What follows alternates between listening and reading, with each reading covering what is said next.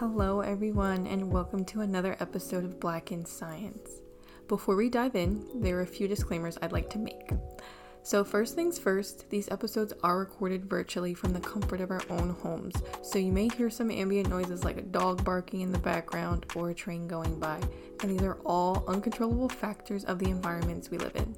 So, please try your best to do what I do and just tune them out. Secondly, these interviews are recorded utilizing modern day technology, which can have the occasional glitch, so you may hear some lag either in my responses or that of the guests I'm talking to, but I promise you they do not take away from the overall story being shared. So, without further ado, let's get it started.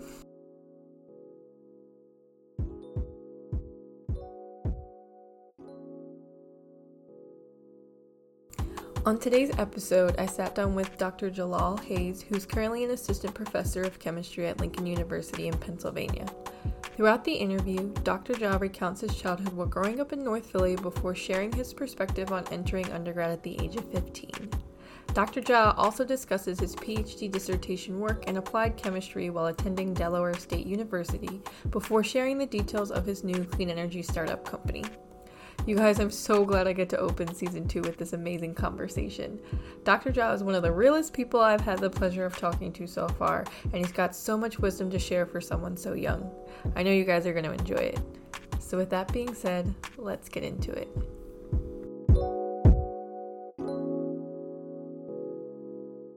All right, so welcome to Black in Science, Dr. Hayes. Thank you so much for joining me today. Nah, thank you for having me. Of course. So, to start things off, why don't you introduce yourself? Tell us your name, where you're currently located, and where you grew up. Sure. So, my name is Dr. Jalal A. Hayes, also known as Dr. In my community. I'm currently located in Dover, Delaware, literally eight minutes from my alma, alma mater, Delaware State University. But I'm originally from uh, Philadelphia, Pennsylvania. Uh, I'm a North Philly guy. So, um, how was growing up for you in North Philly? So growing up for me in North Philadelphia was, um, I always try to describe it as dreams and nightmares. So it was a dream because I grew up with two educators. My mom is a K to 12 school teacher slash school librarian.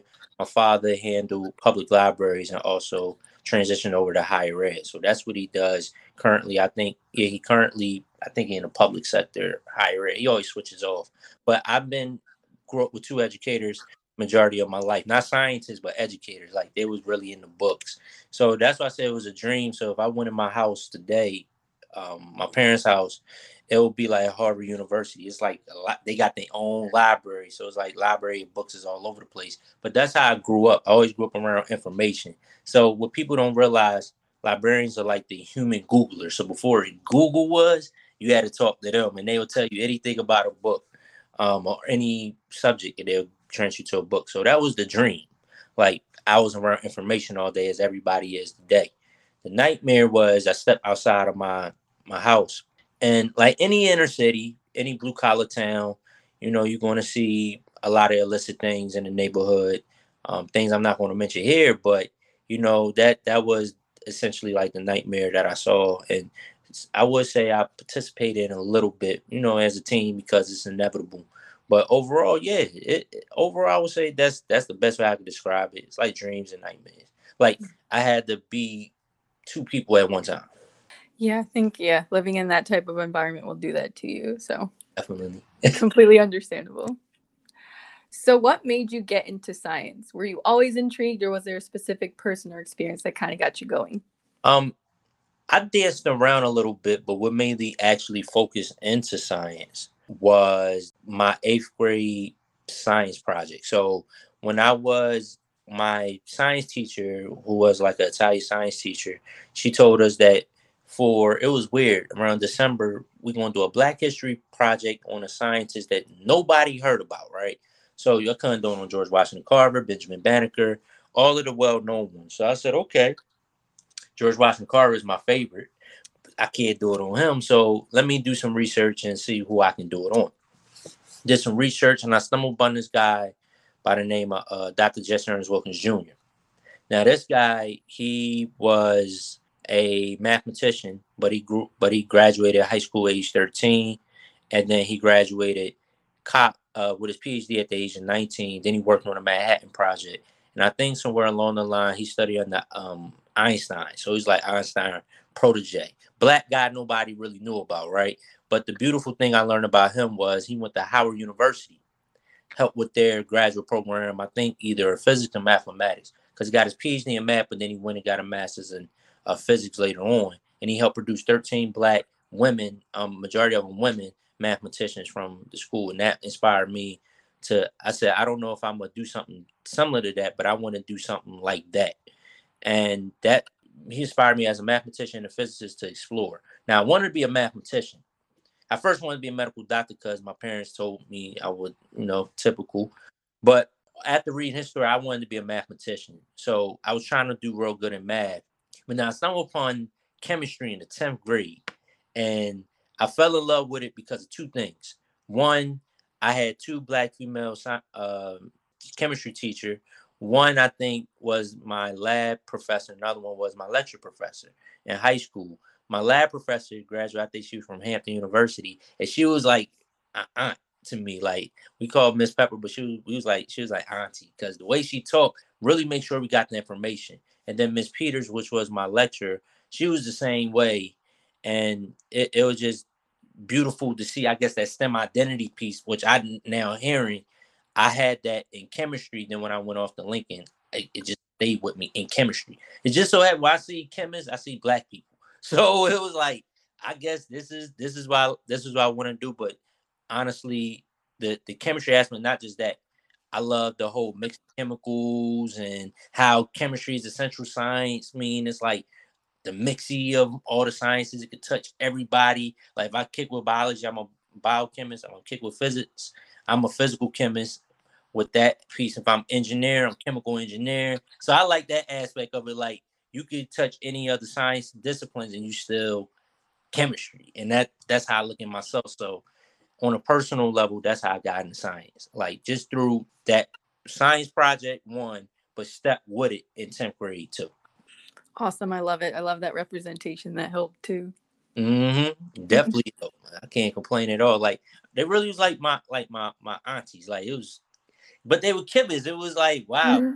really talk like me. You you could you could do chemistry at the same time. Like that's how I would have been. That's I guess that's how I am today. Hmm. So when did you end up graduating from high school? Um, I graduated high school at 15 August 1st, 2008. Lord, 15. Okay. Yeah. Yeah. yeah. So I graduated high school at age uh 15 and it was it was a that was a journey all in itself because well a lot of people don't realize I didn't do it where you see a lot of prodigies now they graduate in homes mine was a little like opposition turn to opportunities meaning that the opposition was I was literally supposed to graduate six years from high school rather than two and because of the circumstances I got in, my parents being educators, they created a pathway for allowing me to graduate in two years.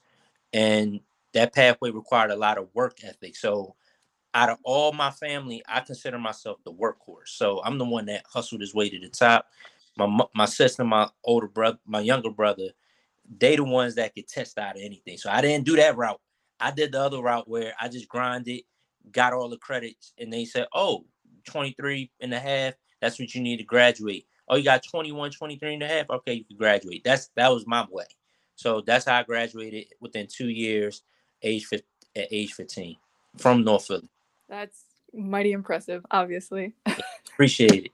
Appreciate and I I appreciate the fact that you said you worked for it and you worked mm-hmm. hard for it because I feel like you meet these people who are, uh, you know, gifted or intelligent, blah blah blah blah blah. But once they reach a certain point, you know, intelligence will only get you so far and then mm-hmm. there comes the hard work so i think that's commendable well thank thank you for saying that and you know i i truly believe that a lot of them i think that's that's very very key like I, I one of them is my mentee he went the the guy they said that he was trying to get recruited by harvard yale but he chose famu i met that young guy two years ago and because of another person who did my journey um, back when I did it back in 2008, he said, "Yo, Jai, I think you need to mentor him."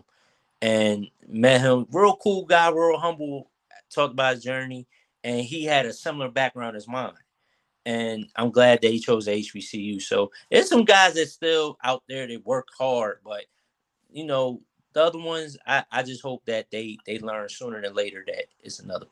You, you got it like what you just said. It, that work, that intelligence only gonna take you so far. That gift, you got to really learn how to work and understand how the world works. Yep, very true. So after you finished high school at 15, did you go into college right after that? Did you take some time off in between? No, I went straight. Literally, this is how my journey went. I got graduated August 1st, 2008. I got accepted to college August 1st, 2008. So, and I started college 19 days later.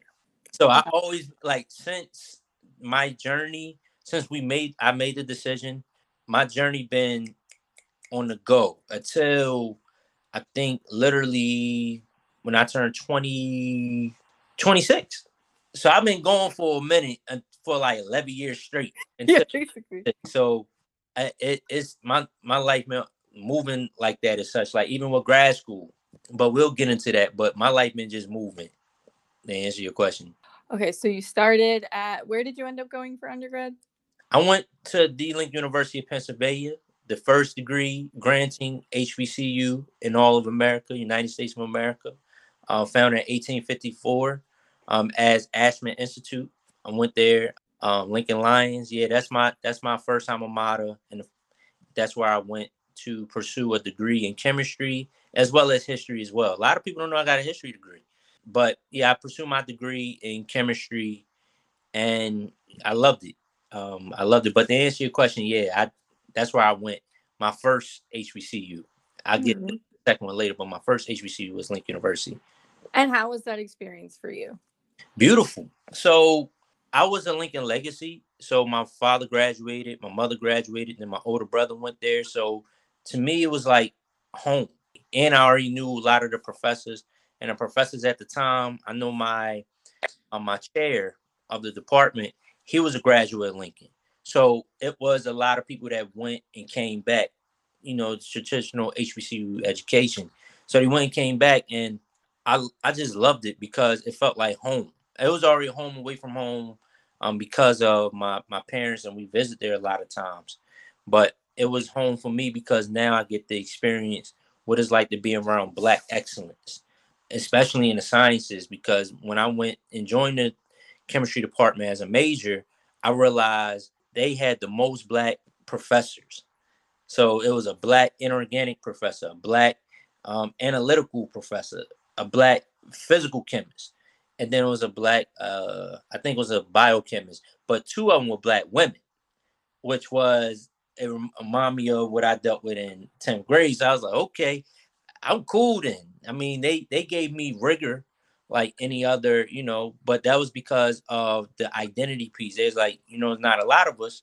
I would I'm drilling you because I'm trying to prepare you for this this world you're about to compete in in summer, which looking back, I'm thankful for that training. But academic wise, it was great. College life was was beautiful as well. Just being around fam like a family oriented camp, especially being a small HBCU at that. So it was it was a great experience for the three years I was there now graduated a dual major chemistry with chemistry and history, minor mathematics. And how was? Did you live on campus while you were yes, there? Yes, I did. I was crazy. so, so what? What I tell people back then, I didn't even know it was an early entrant program. Like they said, yeah. They was like, well, you probably did early entrant. I said, what is that? They said, well, you know, they got the older smart kids, the, the, the younger ones, they got them in a group on this. I said, well, I must have missed that plane because I was with the people. I was with the people. Like I was, I was literally in the dorm, freshman dorm. It wasn't no exclusion or nothing. I was literally mixing with the people, but I enjoyed it because they knew of my age and they knew to protect me from certain things, especially to protect they behind. Because I was, they used to nickname me, I guess, a genius they used to call me jailbait at the same time because they knew I'm not messing with you. You ain't get me locked up. So because of that, I could say I felt like if you would watch a documentary, I remember watching Kobe Bryant's documentary Mamba, and when he said well he was in the NBA at 17, where everybody was partying, he was in his room studying. That was me. So I was the guy just studying and making sure that Um, I just stayed on top of my work. I mean, I party every now. I party throughout the the times, the places I could go, but I majority of the time I just stick to the books.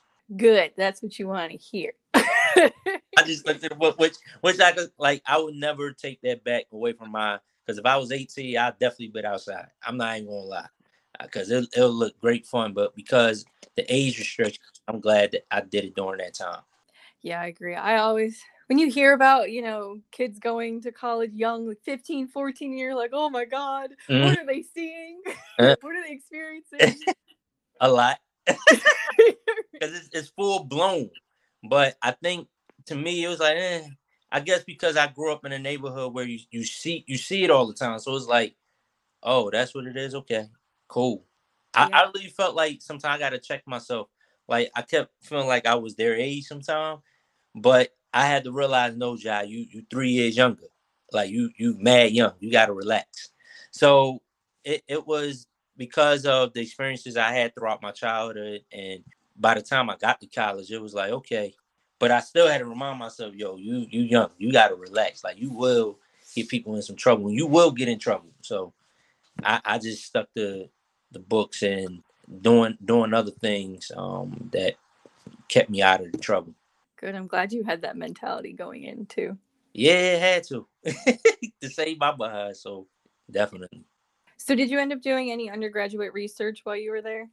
Um, I did. I did do some undergraduate research. I um studying under this guy by Dr. Um Dr. Swinton. He's probably he's a dean at class, but he was my professor during the time at Lincoln. He was a Lincoln graduate as well. He took me under his wing, and we did some um, analytical chemistry research. I think I did it in junior junior year, and I did it in senior year. I did on campus research. I didn't really get into like I guess it was undergraduate slash. I had this medium of research between my undergraduate and graduate journey to get into my graduate journey when I was at Howard, um, Howard University, which I did it through NASA. Um, they had a NASA University Research Center, so that's when I really started getting into research. But I did lab research, and theirs was like field research, where we go outside and do the field research. So I had a little bit of both, but I didn't get that until I was like 17, 18, and I was on my way out the door then. So you graduated as a double major in three years. Yeah. Which, whew, okay. So what did you end up doing after that? Yeah. Okay, so here go the fast track. So I graduated May 1st, 2011, literally 10 years ago. And five days later, no, four days later, I got accepted into the Howard, um, the NASA internship. That was May 5th. And then I started, I mean, at the Memorial Day. So it was that those three weeks I was getting my paperwork processed and then I got into the internship. That was from there, I did the internship for about three months. And I liked it. I really loved it. I learned um, climate change.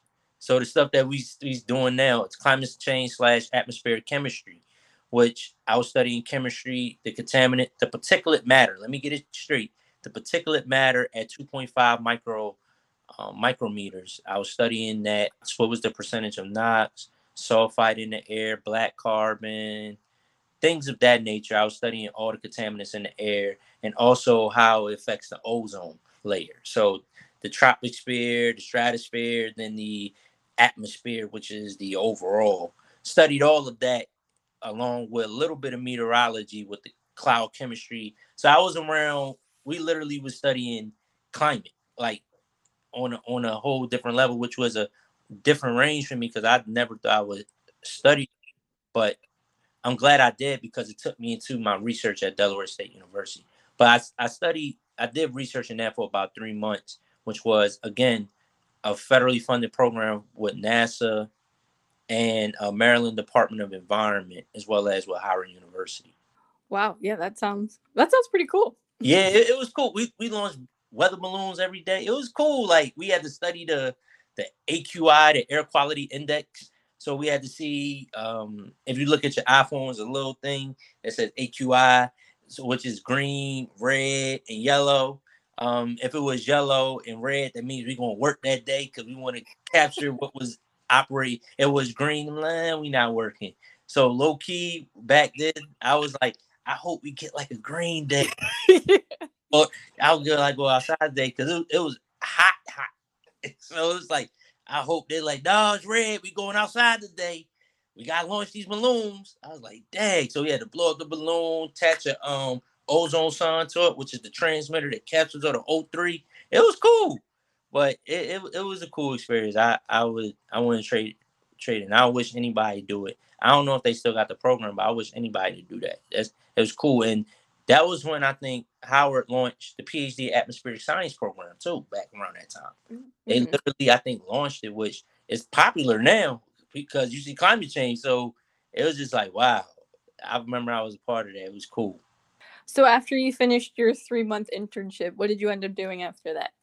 I transitioned over to grad school. So I applied to grad school in December, got accepted in February. And I was just, I guess, I, and I knew it was starting in August. So we got, I got done my internship in August, um, August 4th to be exact, 2011. And then I was just preparing for grad school. So grad school started August 22nd.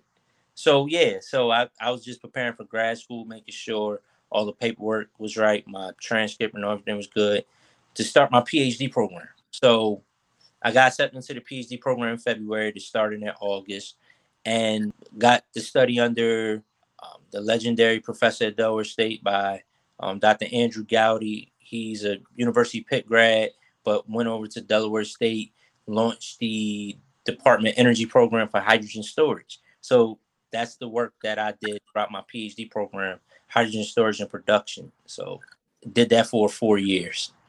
So 2011, yep, four years, 2011, 2015.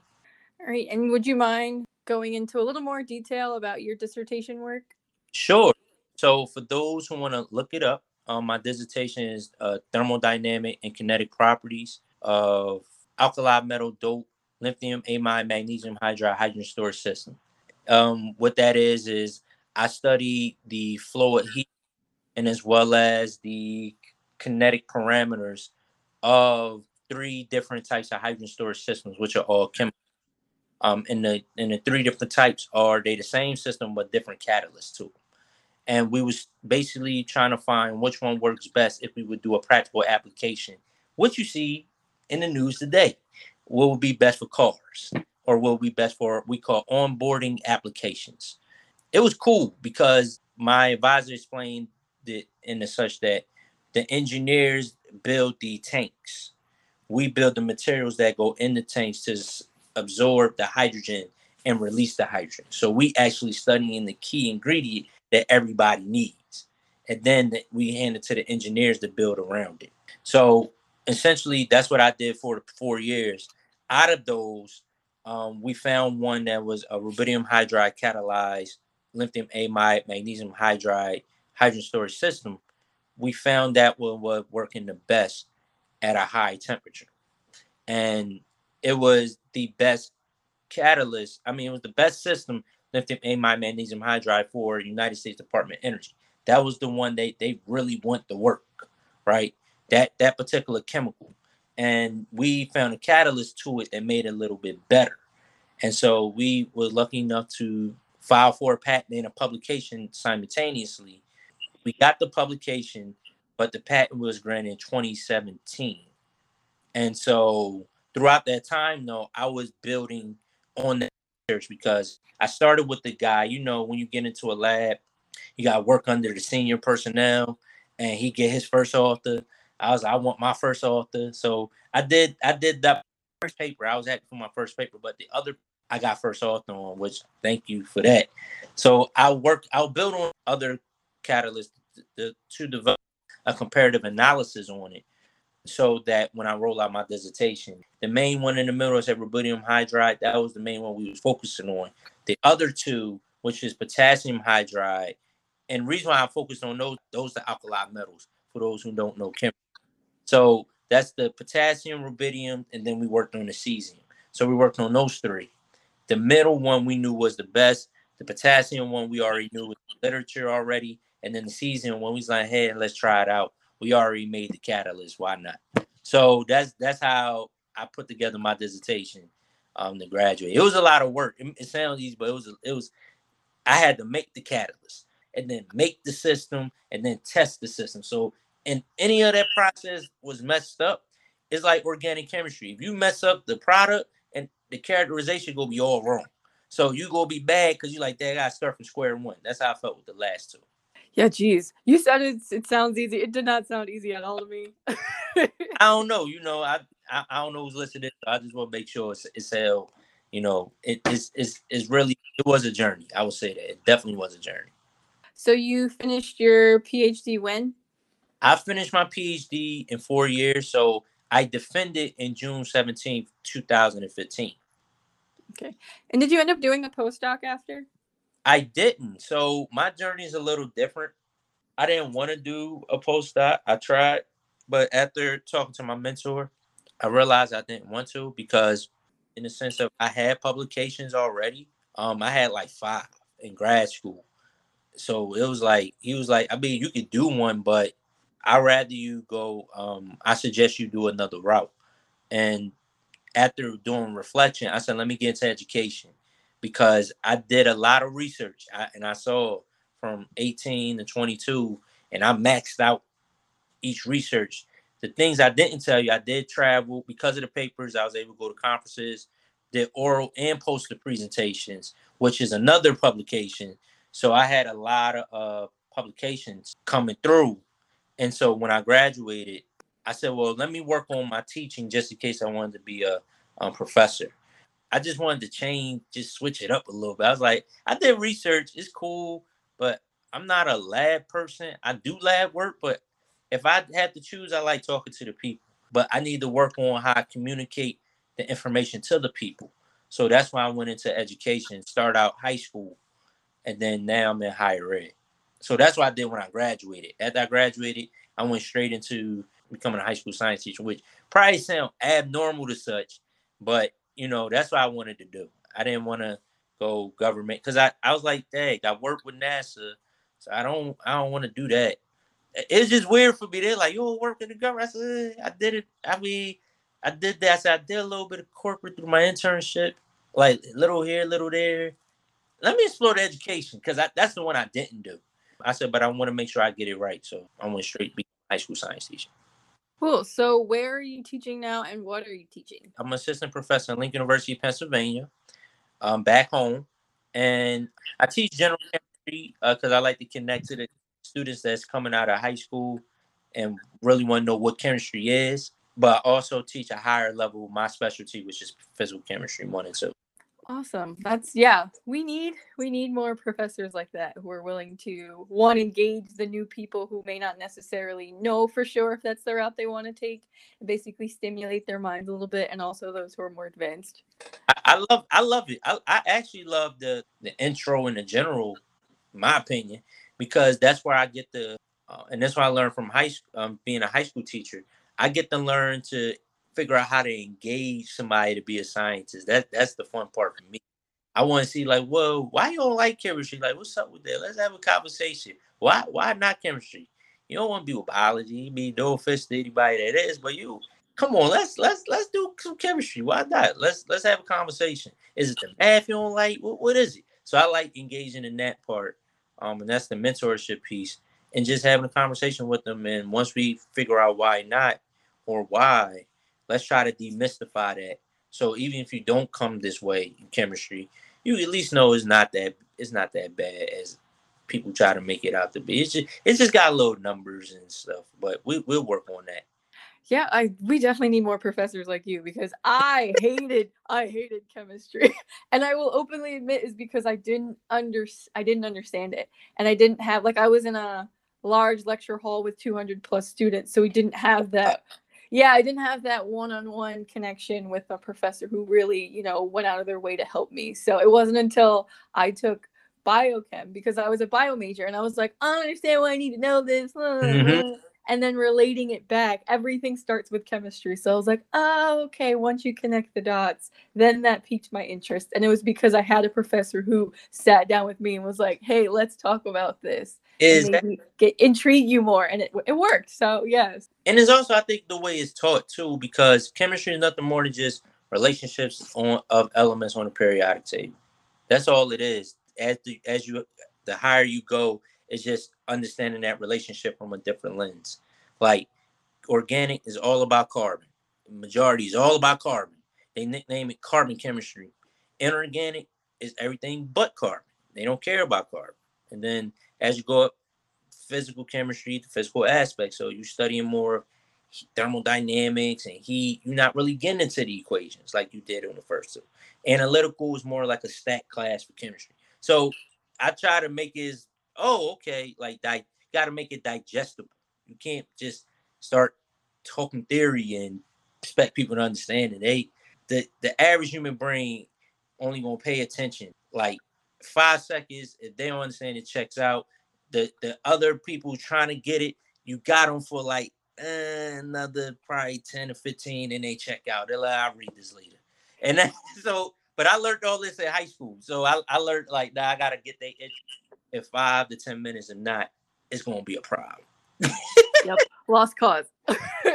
like, like I can be talking, act like I'm doing something. They be like, they, they just looking at you like, okay, all right, we got, how much time we got? We got 30 minutes.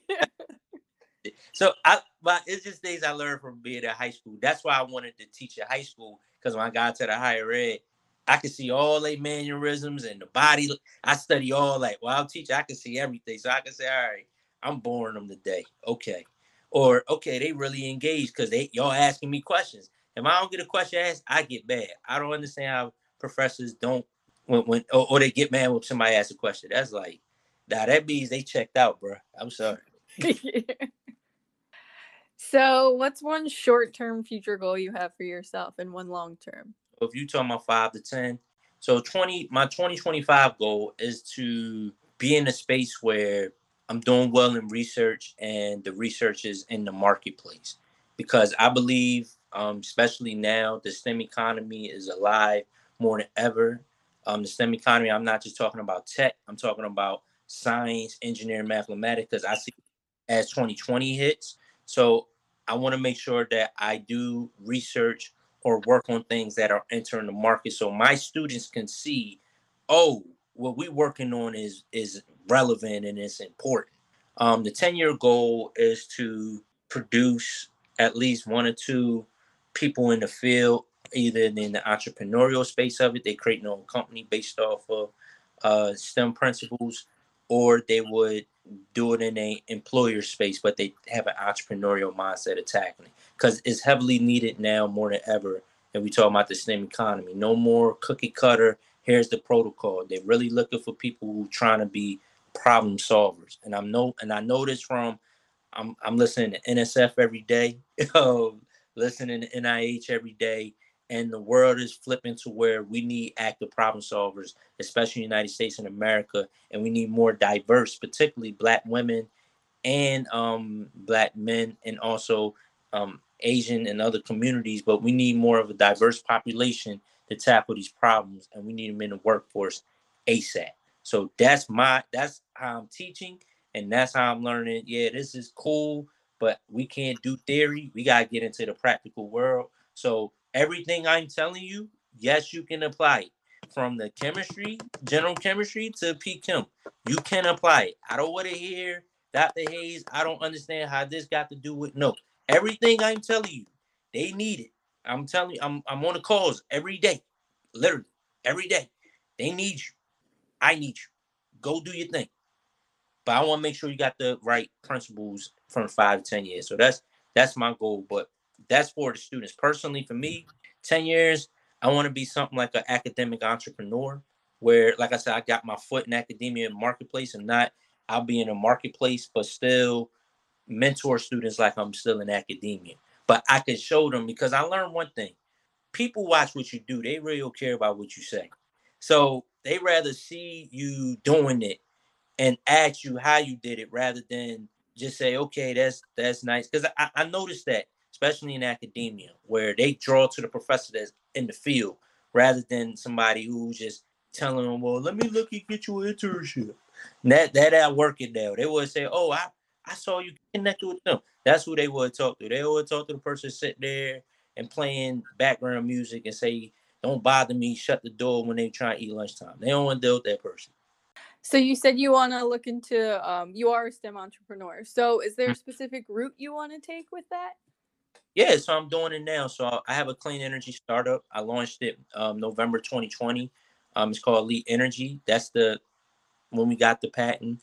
My plan was after that was to spin it out into a company, but I was just waiting on when because I because at the time everybody talked about solar, wind, battery.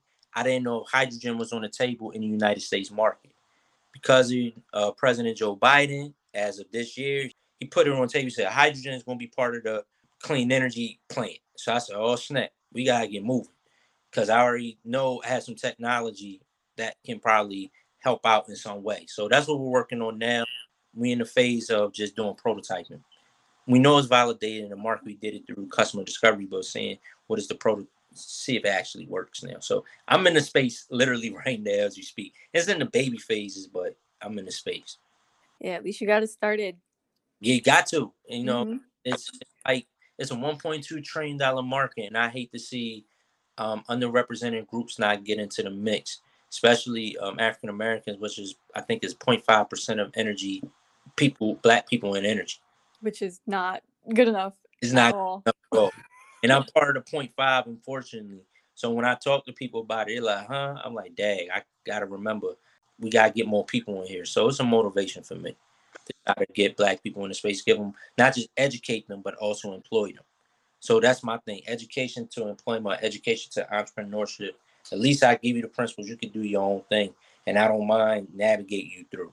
Because we need more black STEM entrepreneurs as well, creating the economy and not just working in it. Amen to that. so has the current pandemic had an effect on your work at all? Um, it has. It it, it shifted. So instead of literally working in the lab, I started working on grants more instead of just being the mechanical. I really started looking at okay, how can I fund this? Because I was uh, bootstrapping as well as writing grants at the same time, which allowed me to get on a few. I think I got one grant, but I'm working on three at three now which I can do simultaneously because I'm in my own element.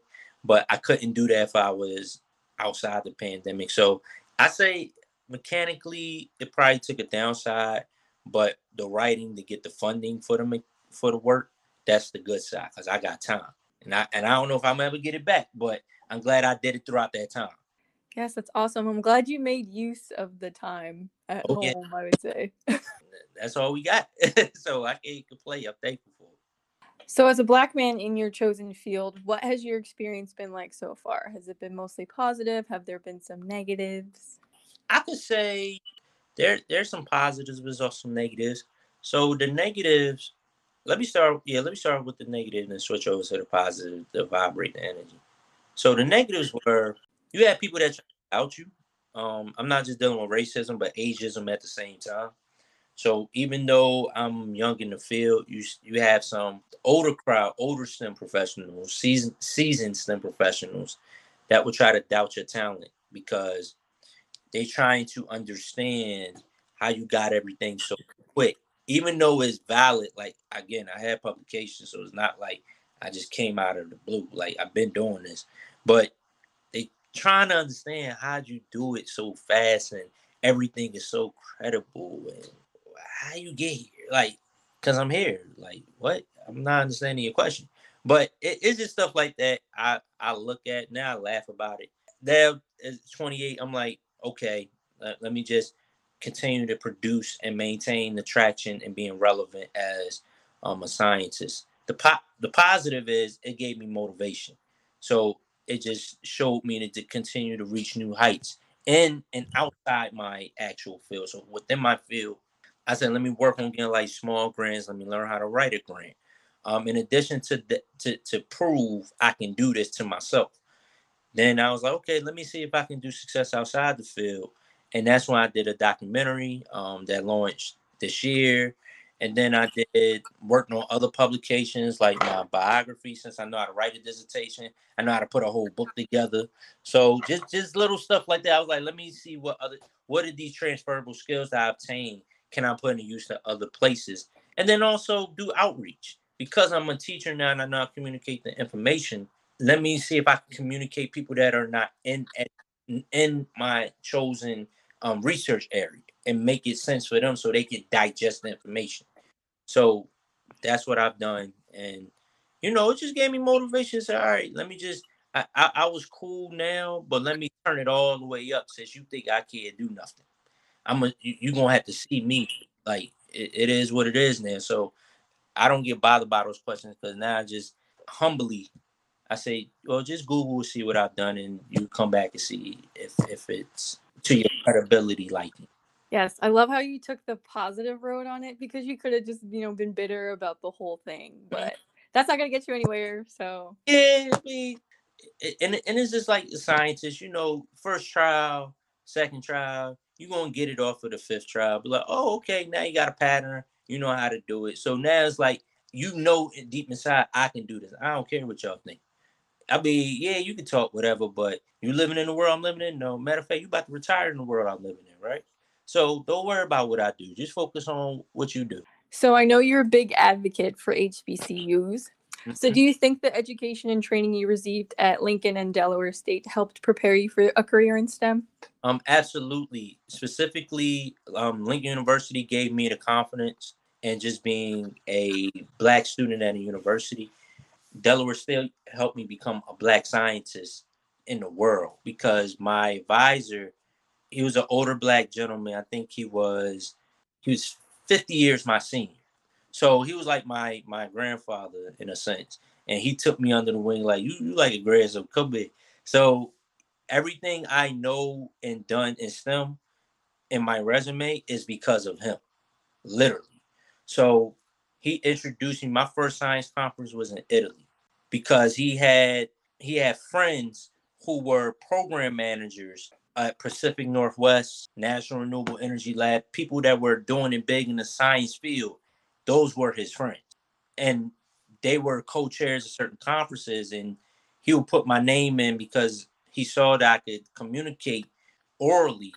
Um, not just I, I said I just want to do the post presentation. He said, "Nah, I'm gonna put you as oral." Like he he just put me in places. I'm like, why'd you do that? I'm just trying to, you know, I like you said about a poster. People come by and I just talk. He's like, nah, you gonna push on the stage. You know how to talk. And I was like, dang, man, I'm just trying to play the background. Cause and and I said, this is science. This is I gotta really know what I'm talking about. Cause they go ask me questions. I'm not, I'm not, and these are world renowned 50 publication. Why'd you do this to me? I, I just got one. So he literally put me in environments that helped grow me as a scientist. Conference, that was one scenario. The other scenario, taught me how to write papers. So he would sit there and say, listen, you write it this way. This is how you get your uh, peer review team together. You don't want to put them on the ground. Need them for this. Like he taught me the whole way. And I said, wow, this, he said, yeah, this is how you move in the STEM world. This is, this is what you do. And I was just soaking it all in, looking back like, wow, he really taught me how this thing goes. Um, he said, even after you get the grant, you want to make sure you look at your product lines. Don't you can always rearrange this, but don't touch this line because they ding you for this. So it's just like little things I wasn't, I was just absorbing. I'm now working on now. I'm like, wow, he really trained me to do everything I'm doing now. And people say, wow, by my resume, it's because of that guy right there. Because he just said, here, pass it. I mean, I'm I'm older. What, what I'm gonna do with all this here? Like it's your time now. And I, I thank him because not only gave me the opportunity, but the guys I met later on, he could have just kept it to himself and just bashed me. But he didn't. He took me under the wing and said, Well, if you believe it's gonna happen, we got we got the funds. Let's just make it happen. So I'm I'm I'm thankful. I, I felt like a little spoiled a little bit my graduate school, but I felt like because of him, I'm the scientist and the reason why I help people the way I am today because of him. Oh, I love it. Taught you the ins and outs, give you all oh, the little valuable tidbits. Every every time, like he usually whenever whenever he told me shut the door, I already knew he about to, I guess, drop me some free game or how to how to navigate as a black man in STEM. So I thank him for that. Looking back, I really do. I love it. That's the stuff you only learn through someone else. You won't find it in a textbook. You won't find it online. You know, mm-hmm. like person to person experience right there. Definitely, just a different type of gave me education inside and outside the classroom, really. So I know you briefly mentioned before that you recently released a documentary. So would you mind telling us what it's about, what the name of it is, and where we can find it? Sure. So my my doc my recent documentary is Exploding Dreams, a STEAM story. Um, you can find it at explodingdreams.com. And it's essentially about looking at a 10 year span of my journey. So we show what happened before I got accepted in Lincoln to taking on this journey on what happened during until I get to speak at University of Oxford. So we tagline the Oxford PA to Oxford UK. So Oxford PA is where Lincoln is at. Oxford UK is where University of Oxford is at. Um, just basically breaking down one HBCU component, any school, any environment, because I highlight me coming from Philadelphia, and you could go speak on a stage with notable people representing United States of America in England. Um, that's one thing I highlighted. Another thing was a lot of people talked about my mental in my journey because you know when you talk about as you said before when you look at people prodigies who did this journey they act as if yeah i got it all together i'm not gonna lie to you i did not have it together as a matter of fact i was going through ups and downs um, depression anxiety things of that nature but I, I literally say walk with me and let me show you what this journey of STEM is as a black individual as a black male and to end it all off, the main thing I want people to grab from it is a quote I would say. I say you got to start locally, which I started inner city, started my first HBCU. Think universally. Um, so think where you will want to be in the next 5, 10, 15 years. But in the midst of that, once you hit that goal, that where you see yourself, you have to move intentionally. I didn't know what I was doing, but I guess my parents knew. But looking back, every move was intentional. Like I didn't know 10 years ago I'll be studying climate change to now speaking about it because I got 10 years experience in the field and I'm only 28, but I got 10 been doing it for 10 years. So it's like, wow, okay, now I'm understanding the intentional moves that need to be made in order to be relevant today. It just it's just for those blacks and some and the prodigies is coming out now. And for those who want to do my journey, I made the movie for them as well as inspirations for those who in STEM that came from the similar background. came from like I'm a Philly guy, like I'm not gonna hide that, but I still can do STEM. I can sit and talk the lingo and do all that, but at the end of the day, I'm Jive from North Philly. That's that's who I am, and that's what I'm gonna stand on. That's what I'm gonna represent. I put on for myself, but I also can do the thing as well and show people they can be themselves. They don't have to change over because I think too many times you get so caught. That's why I like the, the the doctor and all that. You get so caught up that you forget that girl you was here. You know what I'm saying? And I never forgot. And so because I did forget, it keeps me grounded and understand that, you know, at the end of the day, we become products of our environment, but become products for an environment. And we do that by exploding into our dreams. And that's essentially what it is. Oh, yes, that was beautiful. Oh my goodness. I'm gonna have to check it out. Yeah, you definitely please please do. And for those who who worry about the cost, we try to make this cost feasible as possible. It's four ninety nine if you just want to rent it for three days. I think it's three days or two days. I can't remember. But if you want to own it, it's ten dollars. That's reasonable. Come on now. I try to put it as, as reasonable as possible. And those who want to support the movement, also there's merch as well. And this was a team effort all HBCU driven team as well, Delaware State University. Shout out to my guys who helped make this all happen. Beautiful, beautiful. So, what are three pieces of advice you'd give someone who's interested in pursuing a similar path as you? Um, first thing, look where you want to be at. So, what what yourself five to ten years from now. So, if you twenty, if you fifteen, where you see yourself at twenty, where you see yourself at twenty five. Um, if you're 20, where you see yourself at 25, where you see yourself at 30. And I'm not talking about I want to be a doctor. No, I'm not talking about occupation. When you wake up in the morning, you 30 years old, you 25 years old, you 20 years old. What does it look like? You looking over the ocean view of California? What what does it like? Tell me that. Tell me what your day is. Once you tell me how that whole day is from sun up to sundown, all right, now let's work backward. What occupation will give you that lifestyle? and I want something legit. I don't want nothing illegal. I want something legit. So tell me that. I said then from there, what do we gotta do to get to that occupation so you can live that lifestyle? Once we figure that out, now we can work on the steps. And they may change over time going to the times that are changing because it's changing every, I think, every three to six months now. So that's what I would tell somebody. Start off with the lifestyle you want to live, then look at the occupation that match it, and then how we gonna get to that occupation. Because too many times we say I want to be a doctor, then we get become a doctor, and then they miserable as hell. I'm like, hey, this is what you want. So I don't look at occupation. I look at lifestyle. What how you want to live. Do you do you want to do you want to be 25, ready to be engaged, ready to be like what does the lifestyle look like? Then we gonna match it with the occupation to match the lifestyle, and then we're gonna look at how we're gonna get to the occupation. Simple. Because when you do it that way, I think you're gonna be much happier to say we're gonna work for an occupation. It's like saying I want to make a million dollars. You made it, you still broke, but you made it though. Like you got to be real specific on how do you want your day to, to flow or your life to flow.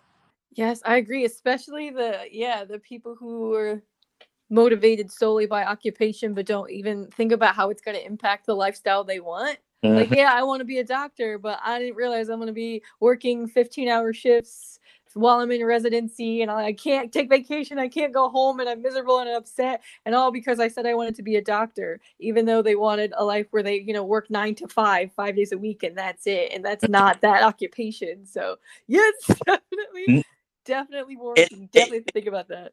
you know, the interesting thing about that, Jasmine, is because I, I've noticed this just me being 20 years of life.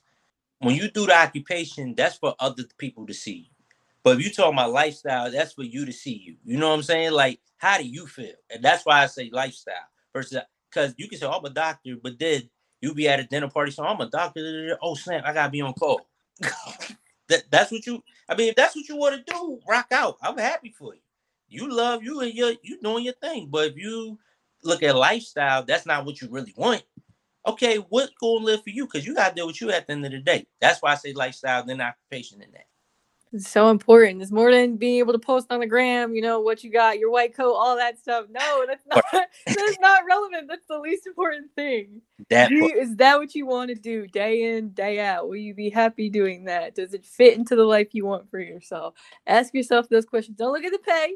Don't look at that. Don't focus on that. The pay is nice, but don't pay, focus on that. Pay is relative. I mean, mm-hmm. it's all relative at the end of the day. But if you ask me, I agree. And especially if you find a lifestyle and then you go off also off what you're interested in. You okay, yeah, you want to be a doctor, but do you really want to be a do- and this is not a knock to the profession at all. Anybody listening? No, at all. I'm just this is the example that we're using. But like, do you really is that what you really want to do? Is that gonna make you feel fulfilled, you know?